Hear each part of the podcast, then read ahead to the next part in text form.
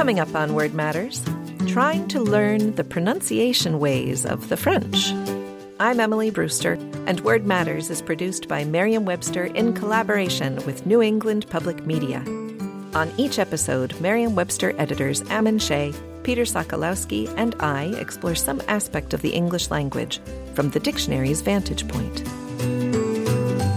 Peter has some tips for mastering the trickier aspects of French pronunciation. French sounds fancy to us. And I think that's an important point. To English speakers, French has a, a certain cachet, and I think it's an enormous topic to think about why it's culturally occupies a certain place that another language simply doesn't have the same connection. Of course, French has a deep connection to English etymologically and historically and politically. But the sound of French is so different from English. And there are some of the sounds of French that uh, we don't produce that aren't part of English phonotactics, the available sounds of a language. As the card carrying Francophile in the office, I do think about phonetics and French sometimes. And in fact, I did a video not too long ago about words on a menu, like a restaurant menu, uh, that are French. You might recall that video where my recommendation is to not force it, to pronounce things as you would in English essentially, and add the French color when it's convenient or easily done. So a thing like pâté de foie gras. You don't have to say it in any kind of fancy accent. People would understand that perfectly well. Or one word that people struggle with is the word croissant. And maybe in French I would say croissant. But croissant, I think you can kind of get away with that pretty easily. The word restaurant itself is a French word, and we don't struggle with that. So my point is let's just try to be natural and comprehensible. But people are fascinated by the phonetics of French, and part of my job was to write a French dictionary and to make sure we got all of this right. And it occurs to me sometimes that there are a few tips that can be given to help if you want to sound better speaking French, not just citing a word here and there, which we all do from time to time, but even like reading a sentence, or if you're someone who's learning French or has learned French, there might be a few tips that I've picked up over the years, going to university in France and having many French friends and giving lectures in French and finally teaching French at the university level, which was the job I had before I came to Merriam-Webster. To maybe expose an easy way to sound a little better. I'm not saying you're going to sound like a native speaker of French. I don't know that that's the goal. I think the goal is to be clear. Also, maybe to be able to order comfortably yes. at a restaurant instead of just saying, I'll have the duck. Yeah, yeah, yeah. There's a great Key and sketch, it's on YouTube, of this moment of sitting down at a French restaurant, a man and a woman clearly on a date, and the man who wants to show off and struggles with the language. And so this is a cultural thing. And so it occurred to me at the beginning of the pandemic, I watched some Poirot.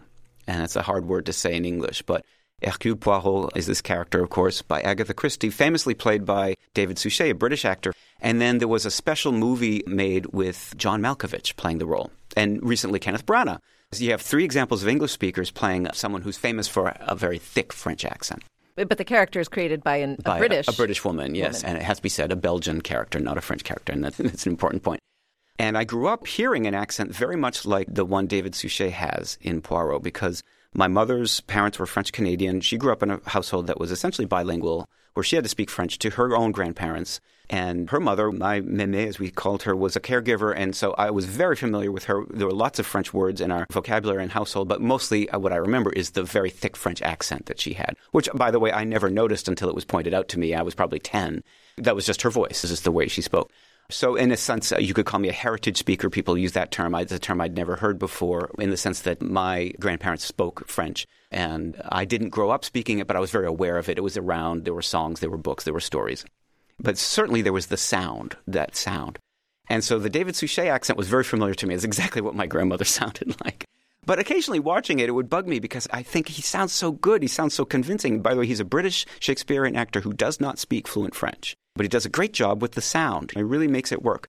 Once I became fluent myself, didn't they have somebody on set who could tell him that to say good night in French, the word for night is nuit, it's a feminine noun, and therefore it has a feminine adjective before it. To say good night, you say bonne nuit, and bonne means good, and bonne nuit. But he would say bon nuit, which shows that he knows exactly how to pronounce the adjective, but the masculine form. And, wait, wait, wait, wait. What's um, the feminine? The masculine is the word b o n bon, and then the feminine has a double n and an e, b o n n e. And so the difference is bon and bonne bon oh. and bonne. And you really can hear a difference. Now, the fact is, the next word in this case starts with an N. So it becomes elided and it's very, very quick. Bonne nuit. But it's not bon. This is something our pronunciation editor, our phonetics expert, Josh Guenter, has explained to me. It's not the nasalized N that matters, it's the nasalized O. It's the Yeah. vowel that you nasalize. So they are nasalized in a different way, these two words, bon and bonne. And mm-hmm. they're, to me, big differences that I can hear. And I just used to think, oh, this actor gets it so close and he's so right. You would never guess he doesn't speak French. Once in a while, he would drop in a little sentence, a little phrase in French, and they were all pretty well done. He's a remarkable actor, of course. But once in a while, again, the errors were so elementary. That's exactly the kind of thing, and any French speaker would cringe. It's almost like an infant's error. You would never get the gender of the word night wrong, for example. Then I watched the John Malkovich production. John Malkovich, I believe, lived in France for many years. I believe he is a fluent speaker of French, and I think we can find him on YouTube. He has a little accent, American accent in French, but he's a fluent speaker of French, which is different from David Suchet. However, his accent also bothered me in one particular respect because he would say the name of the character. In English, you'd say Poirot, but has two R's in it. He would say Poirot, Poirot, with that very kind of guttural French sounding R. Poirot. And I said, why does this bother me? And I realized a French speaker would say that name, Poirot. Poirot. And you notice that second R. I almost ghost it. It's a very small, almost muted sound. Poirot. And when an R in French is between vowels like that, it's very often a very muted sound. So, for example, the word period, période. So you hear, I don't make a meal out of that R, période. It's just the word period. Another word, variety, variété, variété. That R, I don't say variété, I say variété. That's the way French people actually pronounce. So for the word poirot itself, you could almost remove that R and just say pois, pois, oh, oh, pois, and then put them together. Poirot, poirot. And that's very close to how it would come out. Poirot. I was trying to think, why is he making this mistake? He speaks French. It's because the initial R's, the R's at the beginnings of words, are very harsh often. You could hear it at the beginning of a word like répéter, or the word for very in French is très. And often that's quite harsh. They say très, très. You really do hear that harsh sound of R when it's an initial sound, but never when it's a medial sound, when it's in between things. It's an easy tip to give an English speaker. Don't mistake one kind of R for another. The French R is in your throat, but there are varying degrees. But it's only in your throat when it's at the beginning, like in a consonant blend or It's initial. both, because répéter, you could say ch, you could say that Right. harsh and it'd be totally native, but très, près, uh, after initial uh, consonant can be very, very hard, and you really hear it in your throat. What about the R at the end? Well, often, of course, those are silent R's. It depends, but there are some R's that you do hear at the end, and those are usually er, er, so beurre. Not that guttural. Uh, like sound. butter is the word beurre. That's more like the medial one. You don't say beurre. It just doesn't sound French. So my point is the R in French, you could think of it as a, a matter of degree, that there is a more intense version and it's the same mechanics, but a much less intense version for the medial one. And Poirot, I just think is kind of a simple, easy way to say it. And it made me think about what other couple tips could I give to English speakers who want to sound better in French. Number one is those nasals. The nasals are a problem because we don't have them in English. In our dictionaries, there are some phonetic transcriptions. In Merriam-Webster dictionary, the transcription is a superscript N, and it is at some entries. If you look up the word confiserie, confiserie, we only give it with that superscript N, which means that our phonetic transcription is confiserie as a nasalized sound, not confiserie, but confiserie. Hmm. So that's a distinction we can all hear and we can do. The problem with these nasalized vowels is that there are five of them A, I, E, O, and U, and they have to sound different. They all sound different. Okay, you have to teach me now Yes. how to say these. And I struggled with this because some of these are common words, like the word for one, the number one, which is also the word for our indefinite article in French, a or an, is un. And there's a very common one. It's maybe the most common of these. And it's un. It's just un. And it's a very simple sound. But then the word for year, coming from the Greek, we get annual from this. It's just an, and that's en. The best way I found to learn these is to juxtapose them. okay. Anno. Anno is one year. So you can hear the difference. Those are two clearly distinct vowel sounds. But if you said them in isolation, it'd be kind of hard to know if you're right. But if you say anno, an, an, an, anno. Oh, Yeah, so that's An- perfect. An, anno. anno. You got it. Exactly. So you know. I don't feel like I've got it. But the, the UN is a little bit back in your throat. So the best way, and it was a neighbor of mine in, at university who was French, who, who was sympathetic with my struggle, she came up with this idea to say the sentence in an instant, or the little phrase in an instant, because that covers, and so that's in, in French, it's E-N, U-N, I-N, A-N. En un instant. E-N-U-N-I-N-A-N. With just the S-T between them, of course. But now you could say dans un instant, and that's another way to practice it because dans means within an instant, Dans. and and D A N S, and so that gives you the A N at the beginning and the end of this. Dans un instant, it's the exact same vowel at the beginning and the end. Dans un instant, but en un instant, because the en is tough because that's a really wide open sound. You get that from the back of your throat also. En un instant. If you put those four sounds together, and then the on really takes care of itself. The on is really simple, and most of us get that easier. So en un instant, on. And there you have your vowels. And my point is, if you juxtapose them, you naturally start to make those vowels different from each other, and they will fall into their correct slots. You have to practice that. And it's good to say it into a, your recorder on your phone, or it's good to practice speaking face to face as you and I are. so that's my tip on nasals is juxtaposition. Say them quickly, en un instant, and say them slowly to make sure they sound different. En un instant. And that's a problem in France is if you say them all the same way, people will misunderstand you, and it can be a problem.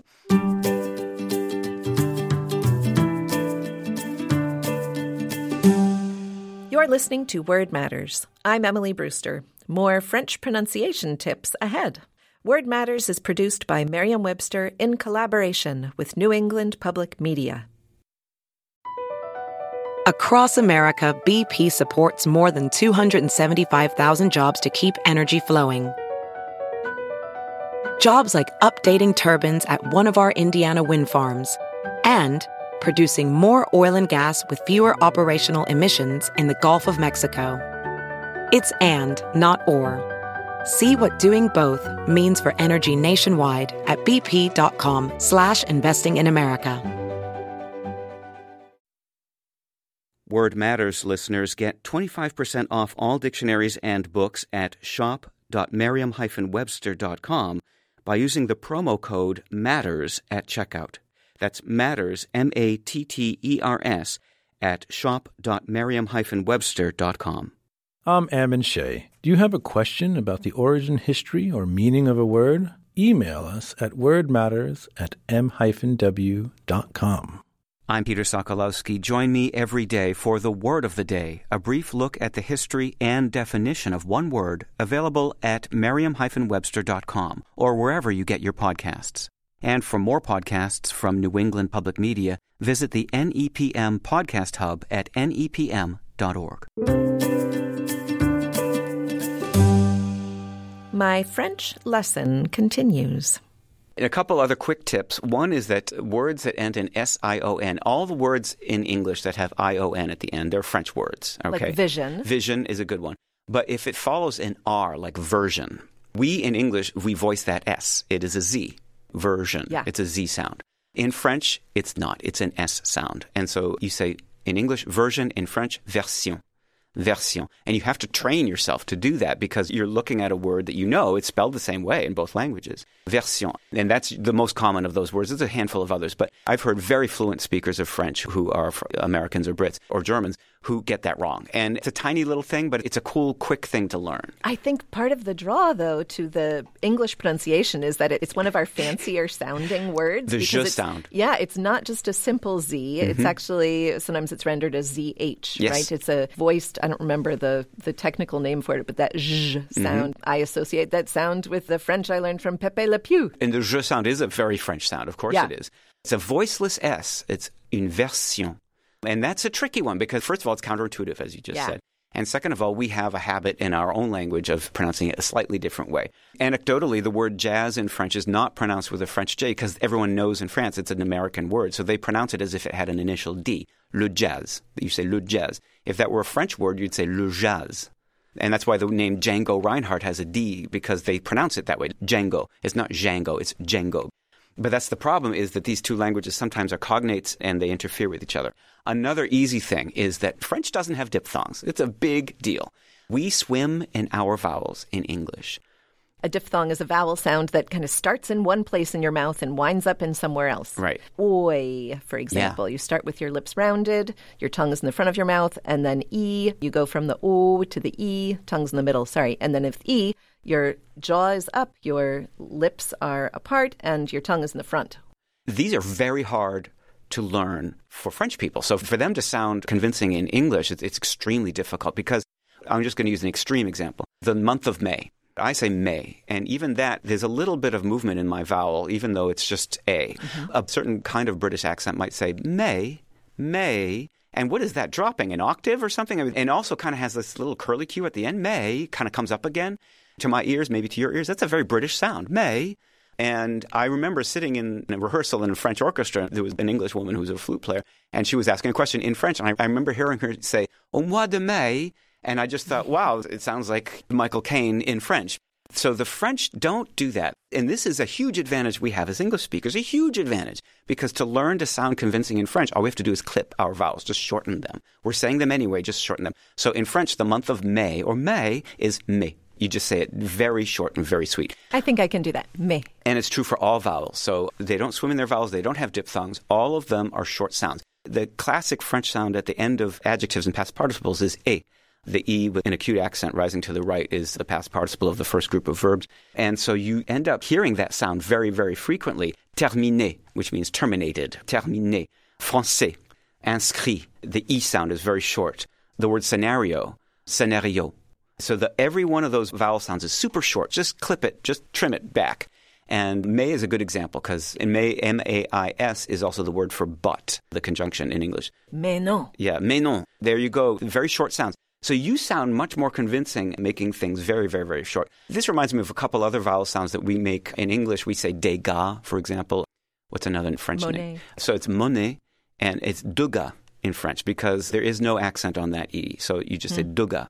There's another quick and easy thing, which is our last piece of advice, which is French doesn't have syllabic stress. And syllabic stress is an enormous part of the English phonetic system and we don't even think about it. It's the water we swim in. It's the difference between record and record. Yes. There's a whole sequence of those words where the meaning itself is transferred by the syllabic stress. But a word that's borrowed from French, like importance, for example, in English, you understand it with that strong second syllable, importance. The second syllable has the stress.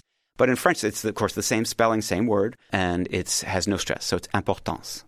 And so you have to learn how to say a multisyllable word and put no stress any greater on one syllable than you would on another.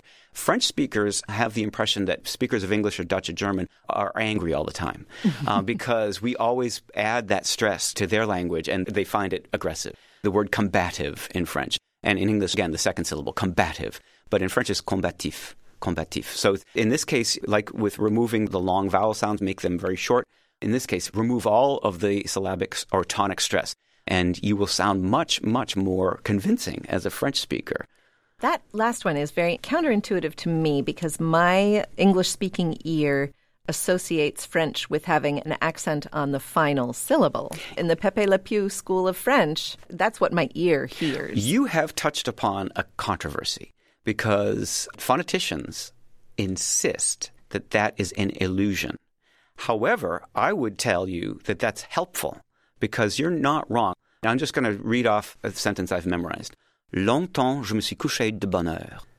Parfois, à peine ma bougie éteinte, mes yeux se fermaient si vite que je n'avais pas le temps de me dire je m'endors.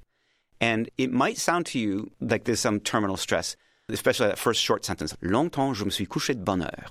And I could be convinced of that, but I'm told by phoneticians that, in fact, French doesn't give more stress to the last syllable. However, that I think is a useful way for English speakers because what that does is displace the one you might have put somewhere else. And I think that could be a good step in the right direction. And it is an oral illusion. There's no question that we have that perception. And I think you've touched upon something that's real. It may be something that some people argue about, but it's helpful to English speakers to learn that if you know kind of what you sound like to others, and this is what was really helpful to me was a, a French friend who would sometimes repeat back my accent to me. I remember once she said, Je suis très fatigué. I said, I'm tired. And in French, fatigued is fatigué, fatigué. So fatigué, three very short vowels. And I said, fatigué. To them, that sounds very English. It sounds very, very English. Now, as a kind of bonus postscript to this, they have a incredible difficulty with the R, and especially the American R, because our R is almost a vowel because we blend that sound, we swim in that sound as well. To a French speaking person, if there's a group of Americans talking, what they hear is because what you notice is what is different. And so they notice what they don't do. For French speakers, they have so much difficulty because you have to acquire tonic stress, syllabic stress. You have to learn how to make diphthongs. And those R's, of course, are completely foreign to them. So they have a lot more work to do to sound convincing than we do. I think we have the advantage. And I'm not saying to impersonate a French person, but to sound very clear and to be easily understood. The best strategy for French speakers, if you have to happen to know any, and I knew a few who did this, was to convert the terminal R's in English to vowels. And in that way, if you're using a kind of received pronunciation of a British sound, which is very familiar to people in France, you say instead of car, it's very hard for them to learn that R. And they always kind of overdo it, say ka. And that's now an ah and not an R. And it sounds very good. It sounds elegant. Right, that makes sense. And yeah. it works. So I can struggle with my crepe and my croissant, mm-hmm. and they can just order butter.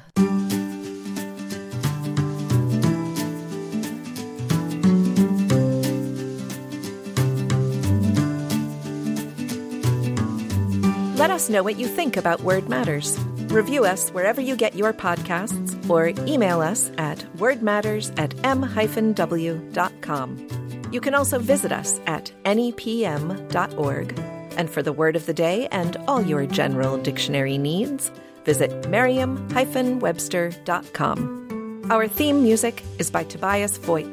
Artwork by Annie Jacobson. Word Matters is produced by John Voci and me. For Ammon Shea and Peter Sokolowski, I'm Emily Brewster. Word Matters is produced by Merriam Webster and New England Public Media.